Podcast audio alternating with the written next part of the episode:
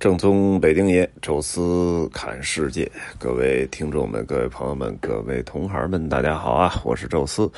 欢迎收听个人音频节目《宙斯看世界》。呃，我们之前啊已经聊了两期的马德里啊普拉多博物馆，然后再加上呃聊了聊马德里的这个歌还有那个收购那大楼的事儿。呃，这期呢聊一个。就是我们团里正式行程内的一个比较重要的景点啊，就是马德里皇宫。话说我们马德里呢，确实呃在行程的时间上被压缩的比较厉害啊。这个呃总共就两天啊，还有多半天实际上要去 Toledo 啊看那个古城啊。那实际上最后这一个全天吧，才算是在马德里啊。但是呢，晚上就要坐飞机走。啊，所以这也不能说是一个全天啊，只能说是多半天。呃，马德里的皇宫啊，其实跟什么圣家族大教堂啊，跟这个呃巴塞罗那的那个什么奎尔公园差不多啊，它都需要关岛，而且需要预约时间啊，这个特别不好啊。你像我们这个团呢，其实灵活处理的话，应该把王宫呢放在。那一天的最最开始的时候，或者是最后的时候，哎，这样呢腾出一个大概三四个小时的时间，呃，来做什么购物也好，或者说自己逛逛也好，呃，但是没办法，这个当时给预约的时间就卡的非常难受的一个，大概我记得是一点多吧。这个时候，你将将的吃完中午饭，我们还是把那个特别冗长的西餐啊给改成了中餐，呃，这样才能够呃把饭吃了。否则你得看完了出来再吃，那时间是合适的。呃，马德里皇宫呢，其实我觉得，呃，如果从里面可看的景点来说，我觉得可能都说不了一期。呃，但是正好结合皇宫吧，跟大家再说说西班牙的王室啊。我觉得这样的话，可能还能多说一点。呃，马德里这个王宫啊，它在整个这个老城的一侧哈，这个一个风景啊，包括位地理位置都比较好的地方。一般参观王宫的时候，都跟这个。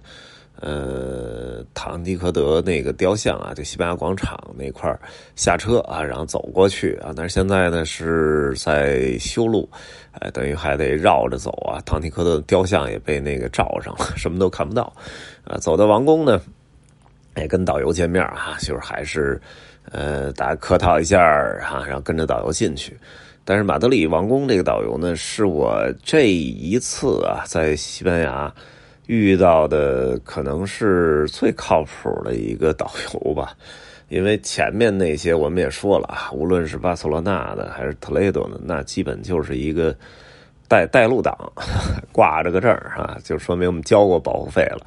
啊，一路走一句话也不说哈，啊，多最多聊两句天跟客人合个影啊，基本就是干这用的啊。但是这个导游呢，我觉得至少。他对自己还是有要求的啊，虽然进到那个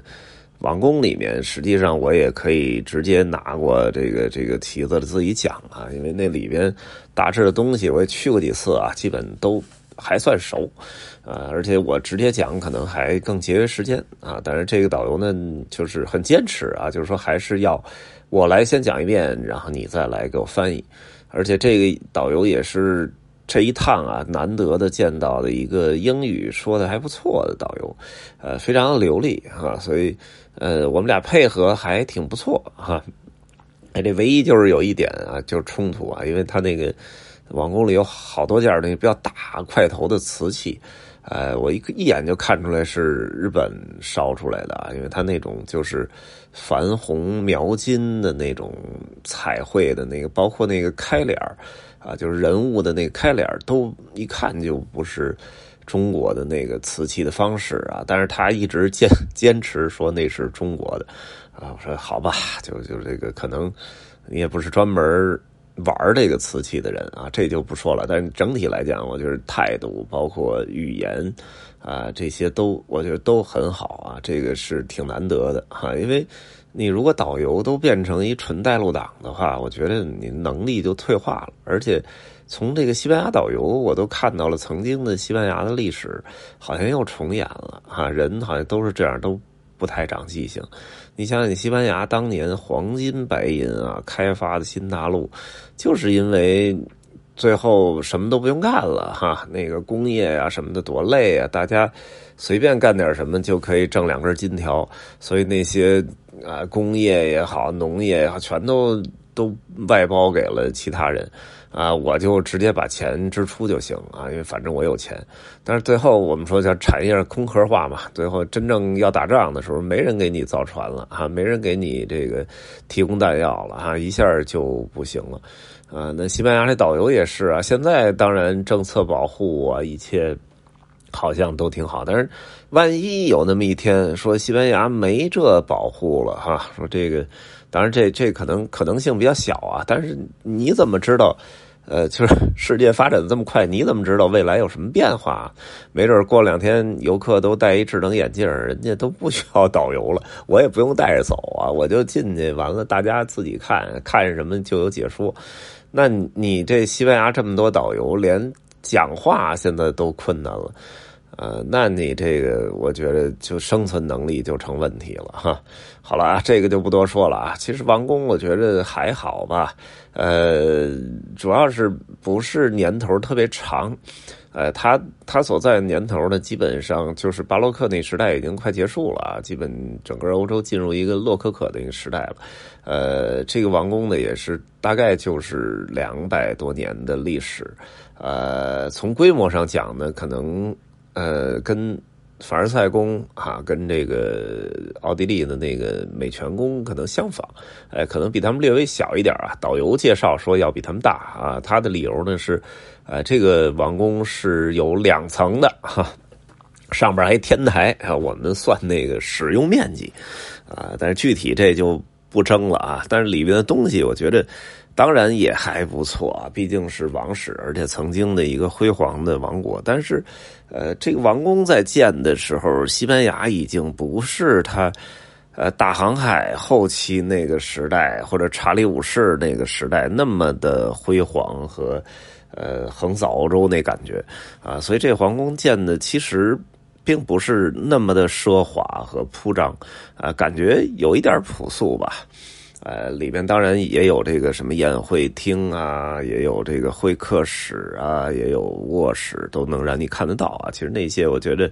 呃，导游讲不讲也问题不大啊，毕竟是呃，基本上很直观的能看出来啊。那么进门出门的时候能看到一个西班牙这个王族的一个纹章啊，就是那纹身的纹啊，就相当于王族的一个徽标啊，也是一个盾牌。那么上面当然有西班牙曾经的最早的那些小国的 logo 给结合在一起啊，这里面有这阿拉贡的狮子，有卡斯蒂亚的城堡啊，还有当然加泰罗尼亚的那个红黄的条纹啊，这些都在告诉你啊，整个这个国家是曾经的那些小的骑士国一点一点的发展，最终把阿拉伯人驱逐走啊，建立的西班牙王国哈。所以呢，这个王宫我觉得还算值得看吧，因为毕竟你来马德里嘛，马德里你除了美术馆、博物馆啊，中间有几个广场，什么马约广场、太阳门啊这些之外啊，我觉得王宫还是一个比较。大块头的景点还是确实值得拿出两个小时啊过来看一看。呃，王宫呢就说到这儿啊，那么稍微说两句这个西班牙的王室啊，其实我觉得就可以分成仨阶段吧。第一个阶段就是光复时代啊，那个时代呢就是卡斯蒂亚这个女王和阿拉贡国王结合，最终。呃，这个整个光复了西班牙，统一了这个伊比利亚半岛啊，当然除了葡萄牙，呃，这是第一个时代。但是他就绝嗣了啊！我记得之前好像在什么音频里聊过啊，就为什么绝嗣，就是因为天主教的这个一夫一妻制啊，这个你你当然可以有很多情妇啊，但是你跟情妇生下的孩子叫私生子，啊，在幼年的时候你可以给他钱啊，可以给他一些教育啊，但是他没有继承权。啊，也就是说，当你死了之后啊，哪怕你都没有孩子，对不起，私生子还是没权利继承。这跟中国这个就是嫡嫡子庶子不一样啊。你庶子基基本就是排嫡子后边，但是总还是有希望的啊。但在欧洲完全就没希望。你看那个《权力游戏》里啊，那个。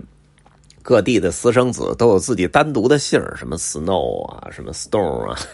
什么这这种这种姓就说明你你一听就是私生子啊，所以私生子在欧洲地位是非常低，或者说干干脆就没地位啊，所以他们这个没后代那怎么办啊？正好就找那个他们之前面往前倒嘛，有什么联姻啊，什么或者有个女儿是不是嫁出去了？哎，倒到了哈布斯堡家族啊，所以哈布斯堡家族就呃。派过来一个国王哈，然后统治啊，最辉煌的时代，什么查理五世啊，什么那个都是哈布斯堡家族在统治西班牙。当时当然那个时代并不只有西班牙，还有什么奥地利，还有荷兰、比利时这尼德兰地区啊，还有什么这个西西里岛啊，好多地儿啊。那个时代的西班牙也确实是应该是它最辉煌、最鼎盛的那么一个时代啊。结果又传了多少代之后。啊，到第二个阶段结束，还是绝嗣没孩子，那怎么怎么找呢？就是反正大家因为找这个血缘啊，你一到哈布斯堡，它跟各国都联姻哈，所以其实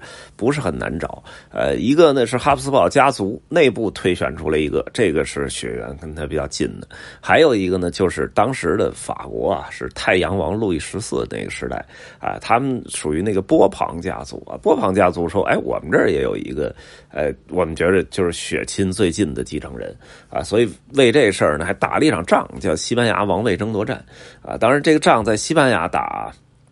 但是其实啊，在这个这个什么德国，在奥地利什么这地儿也打了不少仗，打得很乱啊。大家说西班牙王位争夺怎么打到别的国家去了？哎，这就是跟现在不一样的啊，因为那个时代这个这个国家这概念。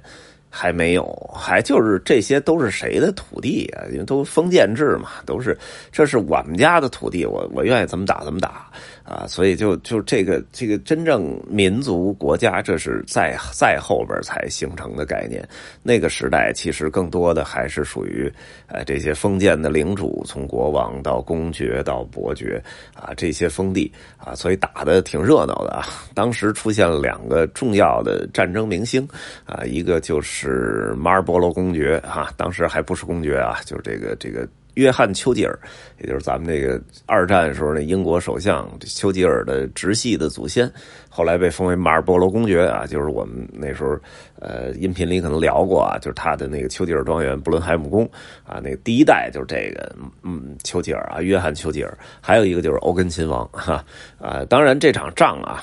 你怎么说呢？谁打赢了，谁打输了？从结果上来讲，应该是法王路易十四赢了，因为他的那个。推出的继承人最终继承了这个西班牙的王位，啊，但是如果就说这个结果，那是法国赢。但是如果大面上看，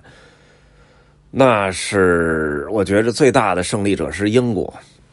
啊，因为英国虽然就是后来掺和这事儿啊，他压根儿也没他什么太多利益，主要是法国跟奥地利嘛，啊，但是英国呢掺和的掺和着，把这直布罗陀占成自己殖民地了哈，然后这个锻炼了自己的战争英雄，啊，然后更重要的就是削弱了法国跟奥地利啊，就成形成了英国那种就是。呃，孤立政策吧，就是大陆平衡啊，他都干干的挺好。而法国呢，虽然推出了一个继承人，但是整个的法国由盛转衰，从最最火爆的那个太阳王路路易十四那个时代。啊，那当第二年路易十四就去世了。啊，然后进入路易十五，就是罗可可时代了，啊，那么吃老本吃老本到最后路易十六就结束了，啊，所以法国是一个由盛转衰的一个转折点。啊，奥地利也也伤的不轻，啊，所以这个你说谁胜了呢？从大的结果上来看是英国胜了哈。但无论如何吧，西班牙的王室啊，从